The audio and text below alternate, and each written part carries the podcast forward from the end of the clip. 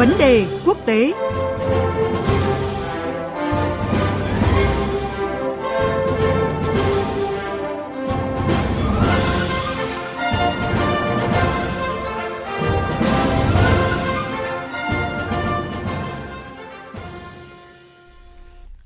Thưa quý vị, vấn đề quốc tế ngày hôm nay sẽ đến với những diễn biến mới nhất trong vấn đề Ukraine và vai trò của Trung Quốc trong hồ sơ Ukraine hiện nay. Vâng, hôm nay mùng 7 tháng 2, các nhà lãnh đạo Pháp, Đức sẽ bắt đầu các chuyến công du con thoi tới Mỹ, Nga và Ukraine để tìm kiếm các giải pháp tháo gỡ căng thẳng. Tuy nhiên, mọi ánh mắt vẫn đổ dồn vào Trung Quốc ngay sau khi Nga và Trung xác lập mối quan hệ mới, không có biên giới và không có vùng cấm, dựa trên niềm tin chính trị trong cuộc hội đàm trực tiếp đầu tiên vừa diễn ra tại Bắc Kinh sau 2 năm. Cuộc gặp thượng đỉnh Nga Trung mới đây là lần hiếm hoi Trung Quốc thể hiện rõ sự ủng hộ đối lập Ờ, đối đối với lập trường của xin lỗi cuộc gặp thượng đỉnh của nga trung mới đây là lần hiếm hoi trung quốc thể hiện rõ sự ủng hộ đối lập với lập trường của nga trong vấn đề này vậy vai trò của trung quốc sẽ tác động như thế nào đến cuộc khủng hoảng tại ukraine hiện nay Tiếp nối dòng thời sự đang được đặc biệt quan tâm này, chúng ta sẽ cùng biên tập viên Hồ Điệp, các phóng viên Bích Thuận, thường trú Đài tiếng nói Việt Nam tại Trung Quốc và phóng viên Anh Tú, thường trú Đài tiếng nói Việt Nam tại Nga sẽ phân tích rõ hơn vai trò và ảnh hưởng của Trung Quốc trong vấn đề Ukraine. Và bây giờ thì xin được mời biên tập viên Hồ Điệp. Cảm ơn các phóng viên Bích Thuận và Anh Tú. Câu hỏi đầu tiên thưa các chị, việc các nhà lãnh đạo Nga và Trung Quốc hội đàm trực tiếp lần đầu tiên sau 2 năm, đồng thời xác lập một cái mối quan hệ không biên giới dựa trên niềm tin chính trị được dư luận quốc tế đặc biệt quan tâm. Nhìn ở bình diện quốc tế thì sau khi Trung Quốc thể hiện rõ cái sự ủng hộ hiếm hoi với lập trường của Nga như vậy thì có ý kiến cho rằng là việc Nga và Trung Quốc đứng về cùng một phía có thể khiến phương Tây phải có những cái điều chỉnh trong cách thức xử lý mối quan hệ với cả Nga và Trung Quốc hiện nay. Các chị nhận định như thế nào về ý kiến này ạ? Và trước tiên thì xin mời chị Bích Thuận ạ. Vâng, có thể thấy là tuyên bố chung vừa thông qua giữa hai nước Trung Quốc và Nga chủ yếu tập trung vào quan hệ quốc tế trong thời kỳ mới và phát triển bền vững toàn cầu đề cập sâu rộng các lập trường chung của hai nước về dân chủ, phát triển, an ninh và trật tự quốc tế. Trong khi đây là những vấn đề đang tồn tại những bất đồng gay gắt giữa Trung Quốc, Nga với Mỹ và một số quốc gia phương Tây. Không khó để nhận ra là tuyên bố chung đã đề cập đến Mỹ ít nhất 5 lần, đồng thời bày tỏ lập trường chung của hai nước về một số vấn đề khu vực và toàn cầu quan trọng, trong đó có việc phản đối hoặc quan ngại trước sự mở rộng của NATO về phía đông, tư tưởng dân chủ của phương Tây, chiến lược Ấn Độ Dương-Thái Bình Dương của Mỹ quan hệ đối tác an ninh ba bên giữa Australia, Mỹ và Anh, tức AUKUS, cũng như các hoạt động vũ khí sinh học vân vân.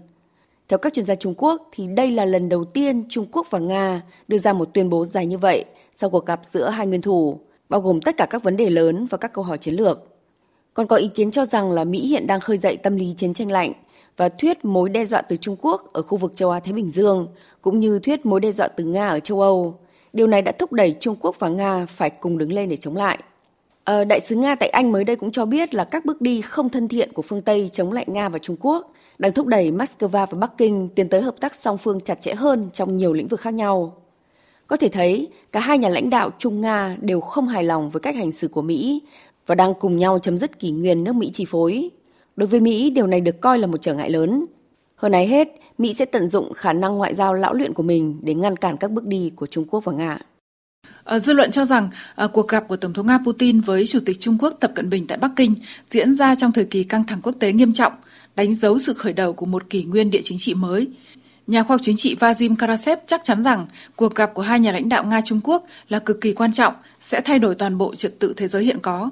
Theo chuyên gia này, người đứng đầu hai nhà nước đã công khai và trực tiếp nói rõ với các nước phương Tây rằng họ không sẵn sàng thỏa hiệp với trật tự thế giới cũ và thế giới đơn cực do Mỹ dẫn đầu – một kỷ nguyên mới của quan hệ quốc tế, kỷ nguyên đa cực đã được tuyên bố rầm rộ. Trên thực tế, điều này có nghĩa là Nga và Trung Quốc tuyên bố cách tiếp cận chống phương Tây và đoàn kết để kiềm chế Mỹ. Theo nhà phân tích này, thì đối với Trung Quốc, quyền kiểm soát ở khu vực châu Á là tối quan trọng và đến lượt mình, Nga tìm cách ngăn NATO mở rộng, kiểm soát vùng lợi ích của mình, chủ yếu trong không gian hậu Xô Viết, cũng như duy trì quan hệ đối tác với châu Âu. Nếu thống nhất, thì Nga và Trung Quốc thực sự có thể tạo ra một đối trọng mạnh mẽ với Mỹ và các đồng minh của họ. Vì vậy, bây giờ chúng ta có thể yên tâm nói về ngày tận thế của thế giới đơn cực. Sự xích lại gần nhau của Nga và Trung Quốc trong bối cảnh áp lực từ phương Tây là điều hiển nhiên. Sự liên minh của Nga và Trung Quốc củng cố vị thế của Moscow trong các cuộc đàm phán với phương Tây về các vấn đề Vâng, thưa chị Anh Tú, như chị vừa thông tin trong nhiều vấn đề được hai nhà lãnh đạo trao đổi, dư luận đặc biệt quan tâm tới vấn đề Ukraine và trong bối cảnh Nga đang phải chịu sức ép rất lớn từ phương Tây thì Nga trông đợi gì ở lập trường của Trung Quốc trong vấn đề Ukraine? Trong tuyên bố chung của Nga và Trung Quốc vừa đưa ra thì đã nêu rõ lập trường của Bắc Kinh, đó là Trung Quốc có thái độ hiểu biết và ủng hộ các đề xuất mà Liên bang Nga đưa ra về việc hình thành các bảo đảm an ninh ràng buộc pháp lý lâu dài ở châu Âu. Moscow và Bắc Kinh có ý định chống lại sự can thiệp của các thế lực bên ngoài vào công việc nội bộ của các nước có chủ quyền, phản đối các hành động phá hoại an ninh của các thế lực bên ngoài, chống lại các cuộc cách mạng màu.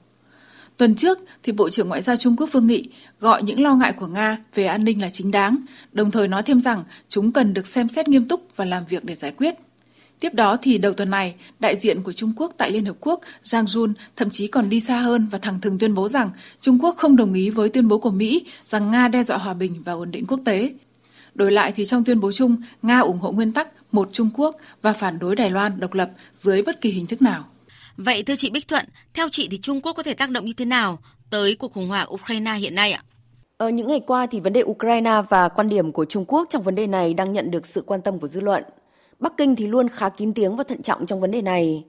Ở những ngày gần đây thì Bắc Kinh đã kêu gọi cả Moscow và Washington bình tĩnh và từ bỏ tư duy chiến tranh lạnh, đồng thời cho biết là ủng hộ những quan ngại của Moscow. Hôm 27 tháng 1 vừa qua thì trong cuộc điện đàm với người đồng cấp Mỹ, Ngoại trưởng Trung Quốc Vương Nghị đã gọi những lo ngại về an ninh của Nga là chính đáng và cho rằng những lo ngại đó cần được coi trọng và giải quyết. Tiếp đó thì hôm 31 tháng 1, trưởng phái đoàn của Trung Quốc tại Liên Hợp Quốc Trương Quân đã thẳng thắn tuyên bố là Trung Quốc không đồng ý với các tuyên bố của Mỹ cho rằng Nga triển khai quân ở biên giới Ukraine gây ra mối đe dọa đối với hòa bình và an ninh quốc tế. Ông Trương cũng chỉ trích việc Mỹ triệu tập cuộc họp của Hội đồng Bảo an Liên Hợp Quốc, gọi hành động này là ngoại giao micro hay ngoại giao qua loa, điều sẽ không có lợi cho các cuộc đàm phán. À, với vai trò trong Hội đồng Bảo an và quan hệ tốt đẹp với Nga trong thời điểm hiện tại, thì vai trò của Bắc Kinh trong vấn đề này có thể là xoa dịu tình hình, ngăn chặn khủng hoảng leo thang, giúp Nga tránh các đòn trừng phạt, cũng như giảm thiểu sự cô lập về kinh tế cũng như chính trị do các biện pháp trừng phạt gây ra. Vâng, xin cảm ơn các phóng viên Bích Thuận, thường trú Đài Tiếng nói Việt Nam tại Trung Quốc và anh Tú, thường trú Đài Tiếng nói Việt Nam tại Liên bang Nga với vấn đề quốc tế hôm nay. Thưa quý vị, trong các nỗ lực nhằm hạ nhiệt căng thẳng, hôm nay Tổng thống Pháp Emmanuel Macron và Thủ tướng Đức Olaf Scholz bắt đầu đến thăm Nga, Ukraine và Mỹ để tìm kiếm các giải pháp đối thoại. Chúng tôi sẽ tiếp tục trở lại chủ đề này trong chuyên mục vấn đề quốc tế sáng mai và sáng ngày kia để cập nhật những diễn biến mới nhất về các à, vấn đề liên quan giữa Nga, phương Tây, Mỹ trong vấn đề Ukraine. Mời quý vị chú ý đón nghe.